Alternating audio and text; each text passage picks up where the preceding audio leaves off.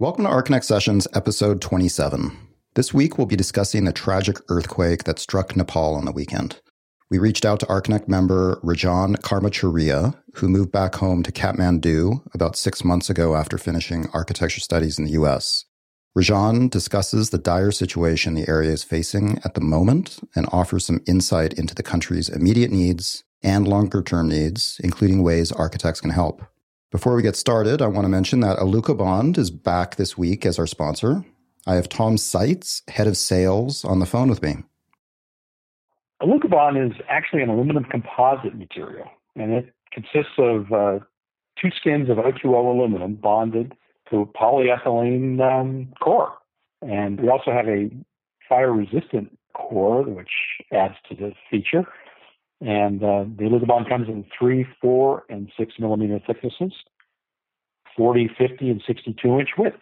And uh, Alucobond Plus, which is the fire resistant one, comes in four millimeter thickness and 40, 50, and 62 inch widths. What are some projects that feature Alucobond products? Oh, wow. They are vast.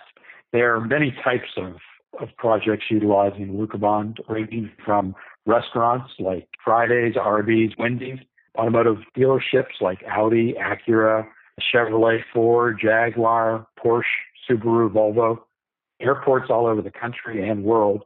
But uh, the ones that people might recognize are in Minneapolis, St. Paul, San Francisco, LAX, uh, Pitt, DFW, Las Vegas, even in Charlotte, North Carolina. Hospitals throughout the country and world, Rush University Hospital, Children's Hospital in Dayton, Cleveland Clinic, universities throughout the world. Also, uh, one of the recent ones was the Massachusetts College of Art and Design in Boston, Mass. In Naum Sao University in Seoul, South Korea. Business Management School in Moscow, Russia. And uh, one of the more iconic projects was Spaceship Earth at Epcot. And that was one of the first ones done in 1981. Oh, wow. So when did Alucobond get started?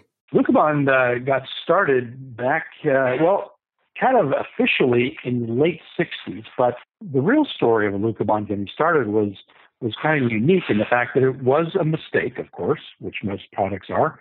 But back in the early 60s, Western Electric, BASF, and Alusuisse Aluminum were looking for a method to bond aluminum to polyethylene in an effort for the communications industry to lower their costs from copper to aluminum wire. And after they got the patent for that process to adhere the polyethylene to the aluminum material, and they got that patent, once they realized, or Western Electric realized, that the future of communications was going to be wireless, they decided to get out of their patent with it. And uh, BASF uh, had no use for it, but Alusuisse decided to take it back to Switzerland. And that's when they developed the first wide, thin, lightweight sheet of a composite material for construction purposes. And the other ironic part of it was this was in 1965 when they gave up the patent, and in 1973, the first cell phone became available. Wow. So that was very forward thinking. Yeah, it was very interesting in that aspect uh, as far as what happens when people develop certain things. They go in one direction. And when Alusuisse saw that, it was a way to change the uh, the exterior facade business for the last 40 some odd years. Well, thank you so much for sharing a little information about Alucobond with us, Tom. My pleasure. For more information about Alucobond, go to alucobondusa.com. I'm Paul, and I'm here with my co hosts, Donna, Amelia, and Ken. How is everybody? Pretty good. Outstanding. Good. I just came back from a very long road trip, actually, from Nashville, Tennessee to Denver, Colorado. So I am happy to be back in California and having appreciated a part of this country that I have lived in for my entire life, but never seen the majority of. So I'm full of American cliches at this time. Any highlights that you want to share? Two highlights in particular. I for whatever reason, somewhat serendipitously, our trip was kind of benchmarked by visits to naturally occurring hot springs and mineral baths in Hot Springs, Arkansas, the birthplace and hometown of Bill Clinton, and a other mountain hot spring in Valley, I believe the High Valley of um, Colorado, outside of Moffat, Colorado, which is a t- town of around 100 people in southern Colorado. So we got these pretty miraculous natural phenomenons of these hot springs that are either thousands or like hundreds of thousands of years old of just this miraculous feeling of I am now soaking in a tub of water from who knows where and coming from the bottom of the earth and just enjoying the natural splendor around me. So that was those were two definite highlights throughout the entire trip. But otherwise, it's just a classic road trip. It was a great time. How about you guys? Ken, what have you been up to? Had an interesting thing happen last week with uh, my friends, the butchers. Oh. Yeah. They were all set to sign their lease, and the owner of the property backed out the day of the signing. Oh, no. Unbelievable.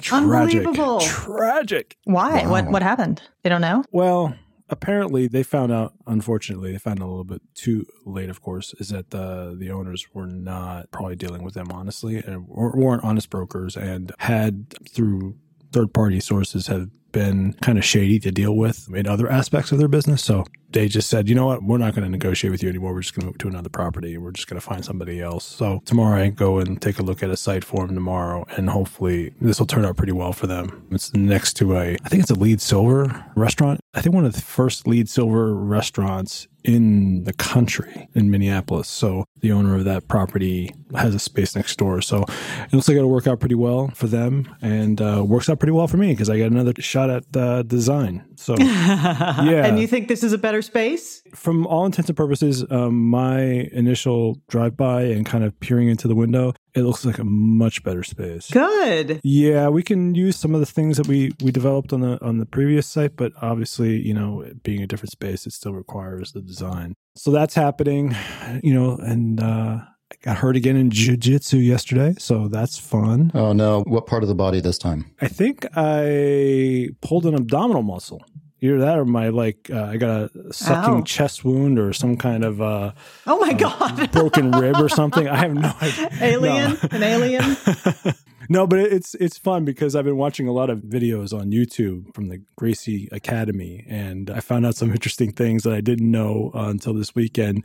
That Oscar Niemeyer was a, a student of Helio Gracie. Wow. Really? Yeah, he was a jujitsu practitioner himself. So, and it's the only way I can kind of catch up in class is to watch videos just to learn some basic stuff because everybody else is, has a has some library of knowledge. And and when I keep going to class and I'm like, I have no idea what to do in this position. Now I can say.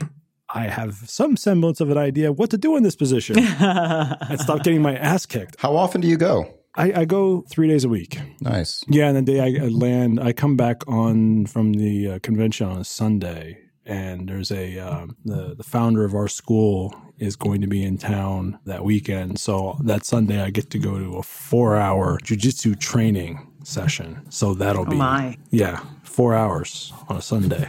It'll be fun. Get all that AIA convention frustration out of your system. Oh yeah, It'll be a detox. It'll be like a detox. You'll need it. yeah. So I got all that stuff going on, and you know the Avengers movie's coming out. So Oh, I'm yeah. stoked.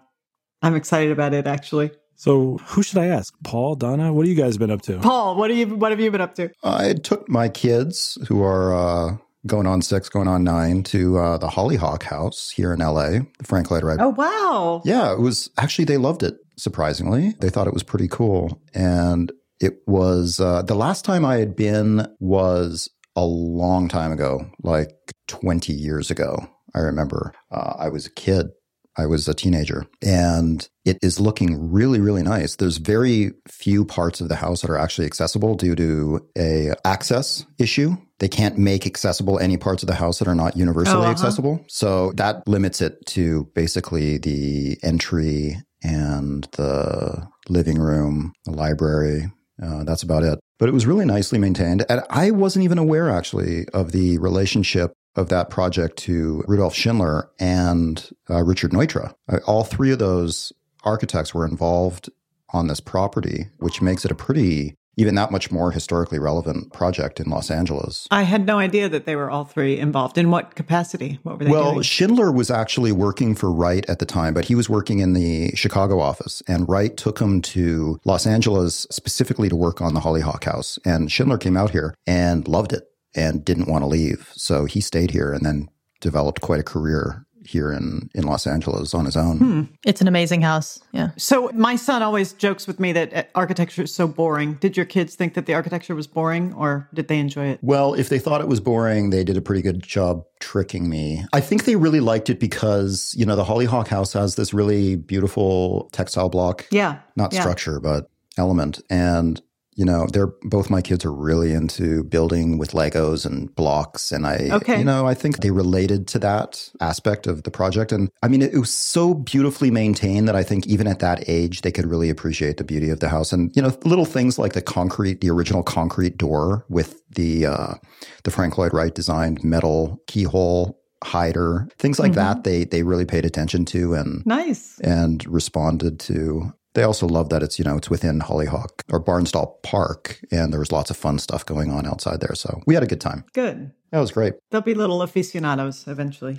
they already are. Well, it's funny because as soon as I said that we're going to the Hollyhock house, it's a house designed by an architect, Frank Lloyd Wright, immediately my son, who's five years old, is like, oh, he's the architect that designed Falling Water. And I mean, he knows that. he knows that because of a, uh, because of the Lego architecture series that I Oh, got him a, a while ago. Ah. So it has, yeah, it has, you know, all of these architecturally significant houses. And, and he loves that house. He loves how it's just uh, built over this. That's awesome. So that was pretty cool. I wasn't expecting that to come out as well. You puffed your chest up proudly. yeah, that's amazing. Proudly and slightly worried. I know. I'd rather him become like a Doctor. Superhero. banker or something. Yeah. Superhero. There you go. How was your week, Donna? Good. I went up last Friday to Ball State and did some critiques for my friend Janice Shimizu and uh, the 501 studio, which is Ball State's comprehensive studio, It's sort of the last big major complex project you do before your thesis. And it was really good work. Really super impressed with the quality of the work. These students did a, um, a theater and it was, they had to do a material study and a wall envelope study as well. And I think they did a really good job of sort of taking some very theoretical ideas and turning them into an actual building. So I was very impressed, more impressed than I've been in a while in, in going up to, to review students. So one of the students though made the comment that working with Janice was like drinking from a hydrant because she just kept throwing so much stuff at them. So I loved that analogy. And then last night I went to a land use development committee for the local neighborhood association over this project that's been in such turmoil in the neighborhood. And it was both painful and hilarious to be at this meeting. The outtake from it, I don't want to go deeply into it, although I talk about it on Thread Central if anyone's interested. The outtake for me, though, that, that I want to tell people, and especially students, is you should try going to one of these like historic preservation meetings, land use committee meetings, something in the city that is where the private owners have to ask for permission to do certain built things. They are real exercises in democracy and they are painful and illuminating. And it's really something you're going to have to deal with as an architect. So go try it out and get a taste of it now before you actually have someone paying you to deal with it because it's a very odd dynamic of a committee of professionals reviewing something and people that really just want to do what they want to do with their own property. It, it, it's very bizarre, but it's a really important part of our profession. So I would encourage students just go find out when they are down at your city and go to one, see what you think. It, it might play bigger in your future than you would want it to. That's a great suggestion. Young students, take note. So we've decided to devote most of this episode, or the entirety of this episode, to the recent earthquake in Kathmandu and the various following aftershocks and the um, effect in Nepal overall. We were able to talk with an architect who is now based in Kathmandu and originally from there, who was amazingly came forward on one of our forums to kind of discuss the architect's role in relief efforts and reconstruction and just response to this earthquake. A little bit of background on what's happened in case that hasn't found you some way. The earthquake itself happened this past Saturday. It was a the worst in 80 years, according to reports out of there, of 7.8 magnitude. And so far, the death toll has been counted at around 5,500 um, and is estimated to rise up to 10,000, while around 100,000 people have already fled from Kathmandu and are and to um, and outside of Nepal. And that number is estimated to grow to 300,000 in the near future.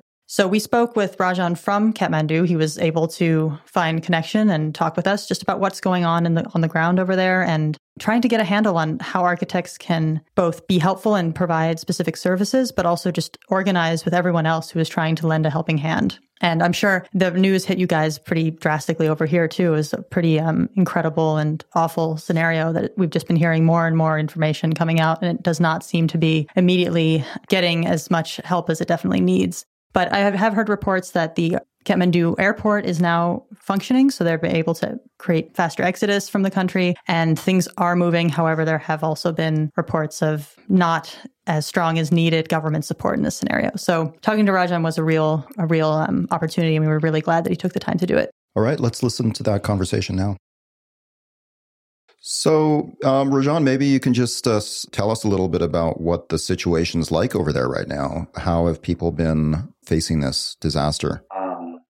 Basically, it happened on uh, Saturday. Uh, Saturday, it was around noon, and because uh, it was the uh, earthquake, nobody was prepared, and uh, like it was just people were shocked, and I mean and they were like aftershocks. So uh, they were really scared that uh, earthquake of similar magnitude would hit them again.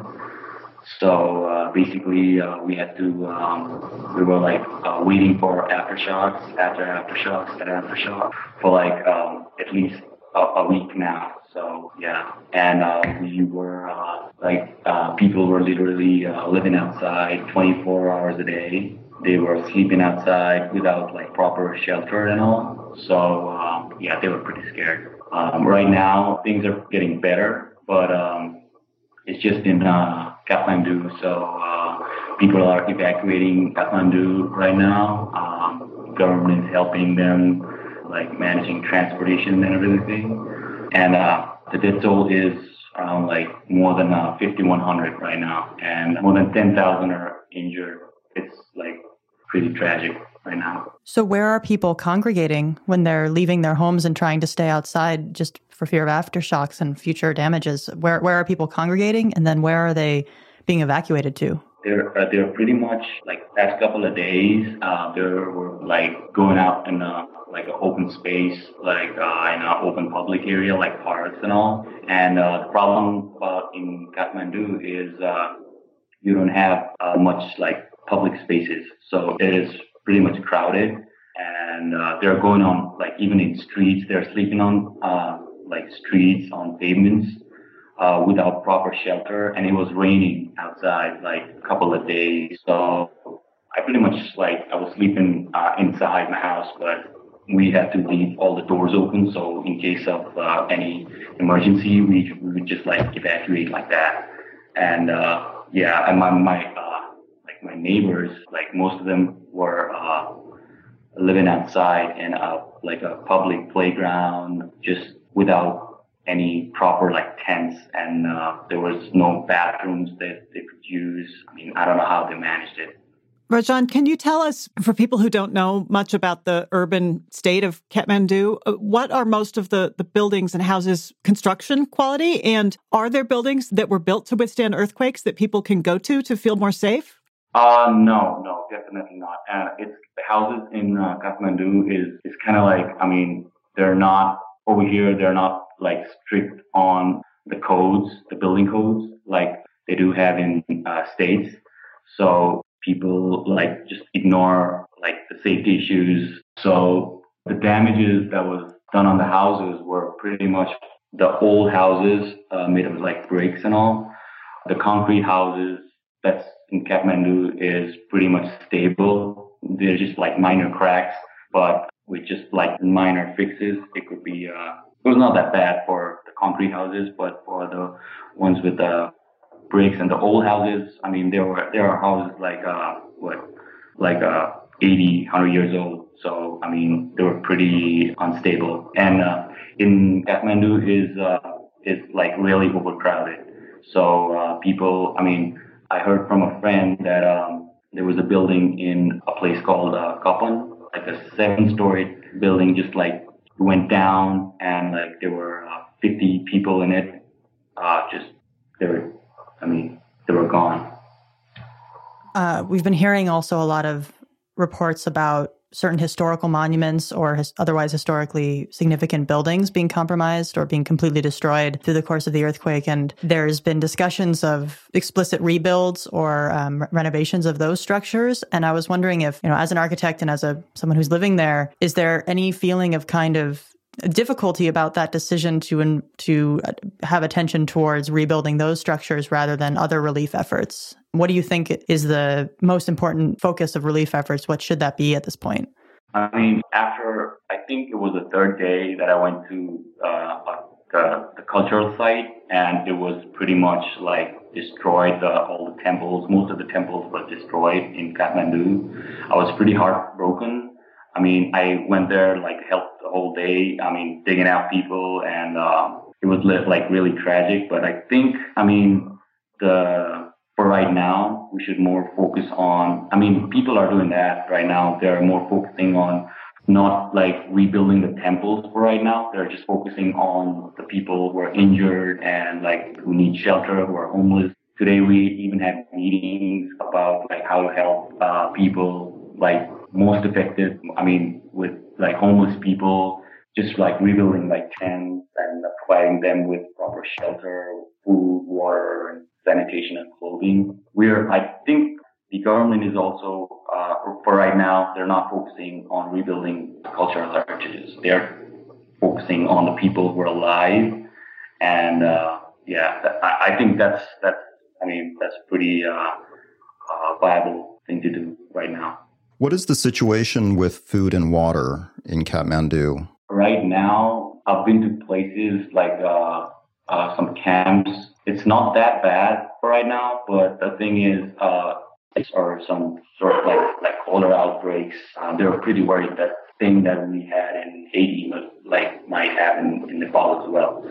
So uh, it's not that bad in here in Kathmandu, but uh, there is a place called Sindhupalchok district. I mean, it's a district like 25 miles out of Kathmandu, where there is like what 1,300, more than 1,300 uh, people are dead.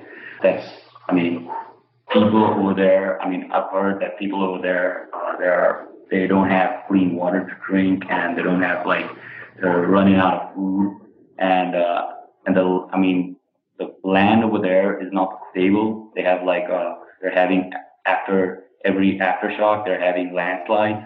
So uh, people, I mean, volunteers can't even. I mean, they're really scared to go there to help them out. And that that's what I mean. I went to a meeting today uh, with uh, some of my friends, and we were like really uh, worried that I mean the land over there is not stable, and like how to I mean get over there to help them out and stuff like that. I mean we're, we're still figuring out a way to help them out without I mean risking our own lives. Rajan, what about how are you speaking to us today? And what about electricity and, and internet access, those kinds of things? Yeah, how are you speaking to us and how is that kind of infrastructure in the city? Um, like luckily, I mean, after after the uh, I mean uh, earthquake, I wasn't much affected by losing uh, power or internet. I mean, but like even in uh, a major city like uh, Kathmandu, uh, people were people didn't have internet, so I mean, they didn't have water for like a certain period of time. Right now, they're having. I mean, it is pretty much stable. If the electricity is coming back on and they're having internet and they're connecting but um, yeah, I mean, we, we lost power for a while. But for my case, I mean, I was pretty much connected and there was power like all the time. It wasn't a problem for me, but it's not like all the places had the same thing. I mean, I don't know, probably, I mean, they had problems with power on other parts of the city. And we've been extremely lucky because of that, or at least because you've been able to have access to power and internet because you've been able to be involved in um, a forum in our on Archinect about how architects can become involved in relief efforts um, after the earthquake. I was wondering, what is the conversation amongst architects and amongst your peers over there about how architects can become involved in relief efforts and what they should do, and maybe perhaps also what they shouldn't be doing to avoid difficulties or conflicts in other in prior relief efforts that have gotten people in difficult situations. Um, in like these kind of situations, I mean, me and my other uh, peers went to volunteer like a couple of times, uh, like in the cultural heritage in uh, Basantapur where the temples were destroyed. The problem was that we faced was uh, we weren't that much experienced, even though we went there to volunteer. We weren't like experienced enough to handle the situation over there, and there wasn't proper coordination between like people because I mean there were people just wanted to volunteer but they didn't know what to do in these kind of situations. And so we were we kind of wasn't like prepared. So I think I mean it would be better if somebody like with experience would like help the volunteers guide like what to do and what not to do on, on these kind of situations. So um, we like one of my friends also uh, like the, had a talk with uh, uh, Shigeru Ban Architects. They said that they were planning on building tents for medical personnel in the first phase. So we also um, like contacted other architecture firms like uh, Zebra, Moss Architects. I mean, they said that uh, they were planning on doing something, but I mean, we're still looking for guidance. You know what I mean? I mean, we haven't had this situation before, and uh, like there aren't like trained personnel in uh, Nepal to handle these kinds of situations. So there's kind of like management issues over here. So I think if we fix that, it'd be it'd be much efficient. Rajan, are there any organizations over there that, you know, for people that want to donate money to assist in the reconstruction in Nepal, are there any organizations that the Nepalese people especially appreciate donations to or have a higher level of respect? I mean, architecture wise, or like, um, I mean, what kind of organization like any kind or well i guess i guess what i'm asking is are there certain charities that would be better to donate money to than others in in Nepal, like Red Cross, for example. Is that is that a, a charity that you would recommend? Mm-hmm. Yeah, yeah, I would definitely recommend uh, Red Cross, and uh, like I wouldn't recommend that uh, people just like raise uh, raise funds for uh, these kind of situations, and just I mean, they they should probably uh, like fund a bigger firm, I mean, bigger organization that has like a lot of experience. So like Red Cross and other uh, uh, UN and like these kind of organizations have a better understanding of uh, what they should do on these kind of situations. So yeah, I'd probably recommend that to uh, all the uh, donors. Rajan, what do you think should be the architect's role in assisting rebuilding after the relief efforts have kind of after the tide of relief efforts have kind of ebbed, that once the city and Nepal entirely becomes focused more on rebuilding, what do you think should architects focus most intently on? And, and what can they, obviously, they will be heavily involved in rebuilding, but what perspective do you think they should have going into it? And, and what is strategically, do you think the most important thing is to focus on at that point? Uh, at that point, I think we should, I mean, we should learn that uh, we should follow like a basic uh, like structural, we should like solve the basic structural issues uh, rather than uh, over here what happens like outside of main uh, like cities. They just uh, they don't hire an architect. I mean, they don't help. I mean, they don't get help from architect or any other kind of uh, professionals. They just do it by themselves, like their forefathers did. I mean, they just stack them, stack up some bricks, and I mean, just they make the, the houses you see in the villages are just community made. So uh, what I think is, I mean, there should be like, especially like government of Nepal should um, they should help these local community to uh, rebuild like using architects and structural engineers so that uh, it be like more stable in these kind of conditions and they should have proper like planning in these kind of situations.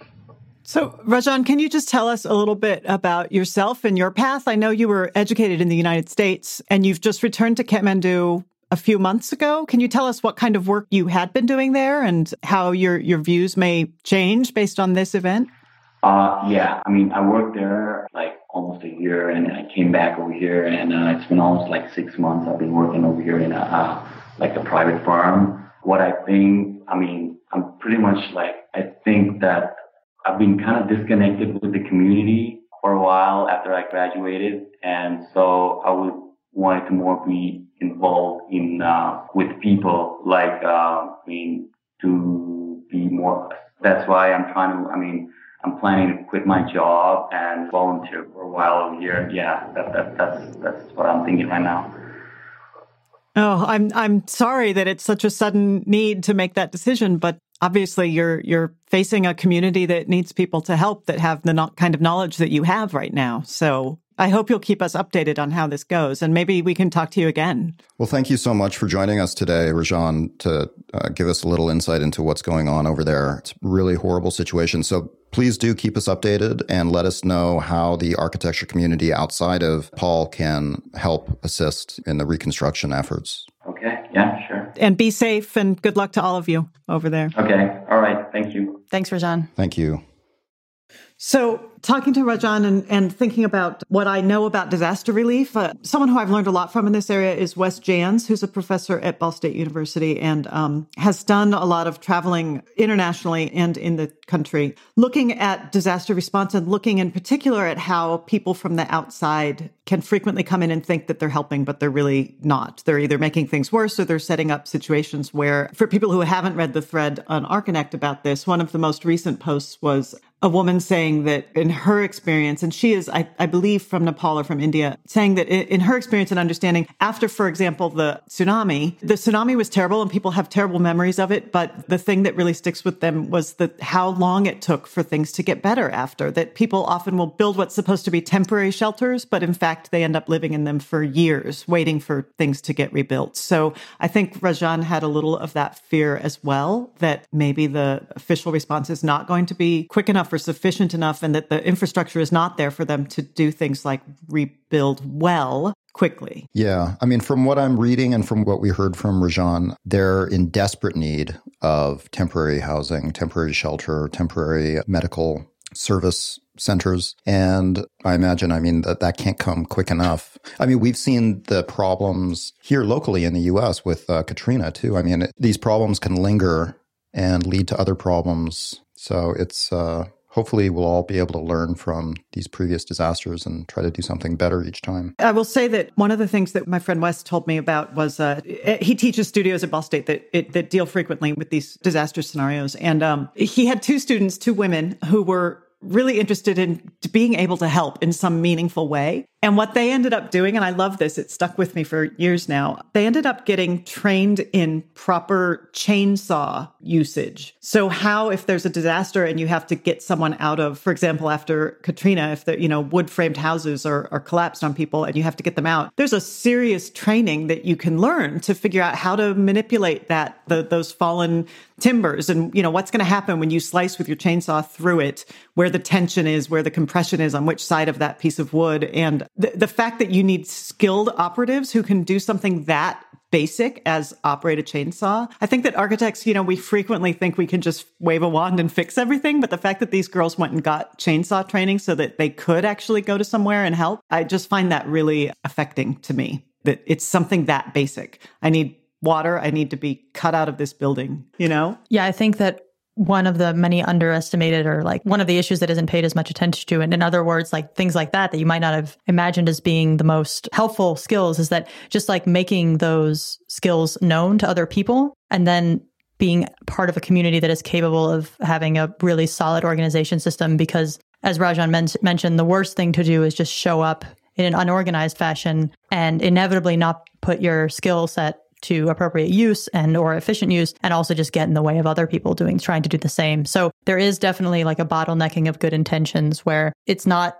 always unfortunately it's never as simple as just being able to put your good work to work but it involves so much more and i, I was really surprised and, and excited to see the response on archinect of people immediately going to someone like shigeru ban who has experience in these large form relief efforts as an architect and i think that efforts like that and knowing that you need to not only make yourself known, but also organize is really like going to be the most important thing. Right. I think there is some valuable information in that thread about how to help and, and how a longer term response can also be very helpful. So I hope people that are interested will read the thread on Archinect after listening to Rajan. I would like to compile some information on Archinect as well as a kind of a resource for architects to refer to because I know that there are a lot of architects out there that are wanting to know how they can help in any way.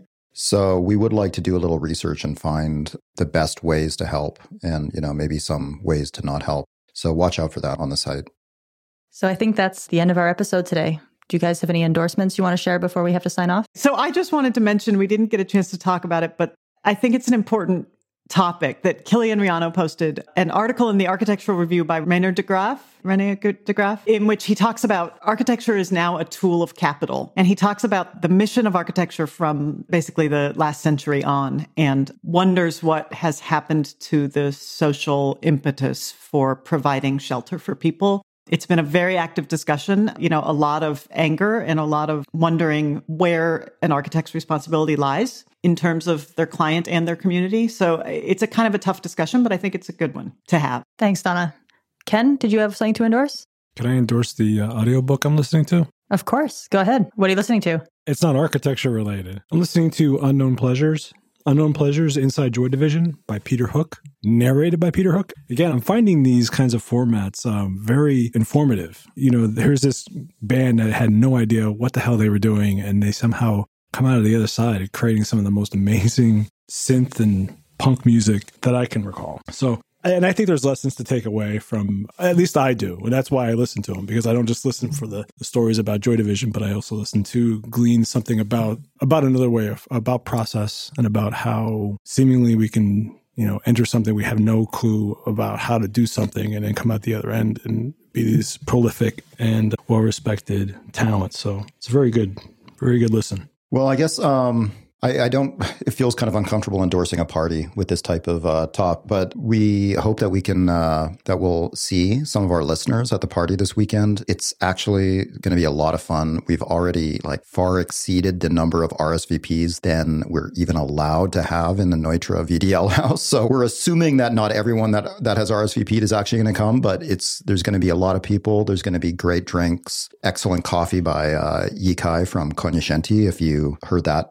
episode on the podcast. It's going to be an amazing house. The weather's going to be super nice. So we're hoping to see some of the listeners there and we'll be there with microphones. So awesome. We might have some, uh, some drunk takes, some drunken footage last for the, for the show next week that we can share. blackmail material. Yeah. But yeah, it should be a lot of fun. And the, the publication looks really, really nice. And those are going to be available for sale as well. So that's it for me. Have any of you seen Ex Machina yet? No, no. I would love mm. to though. Hmm. Me too. Yeah, I want it's, to too. It's, it's playing my at my favorite theater too. Architecturally and stylistically fantastic. Great story too. Oh, you have seen it? I have. I have. Okay, I have great. It. Good. I'm glad you can recommend it. All right. Well, I think we're done for the week. Thanks to everybody who has listened. And as always, if you have questions, comments, or suggestions, you can reach us via email at connectedarchitect.com, which we've actually been getting a lot of feedback lately. And we really have been appreciating that a lot. It's it's been great, both positive and negative. We take it all in completely and we really enjoy it. Fortunately, it's been mostly positive. and you can also reach us on uh, Twitter, hashtag Archinect Sessions. And please consider rating us on iTunes. And thanks for listening. Talk to you guys next week. Thanks. Thanks, guys. Talk to you next week. Thanks. Bye. Bye. Bye bye.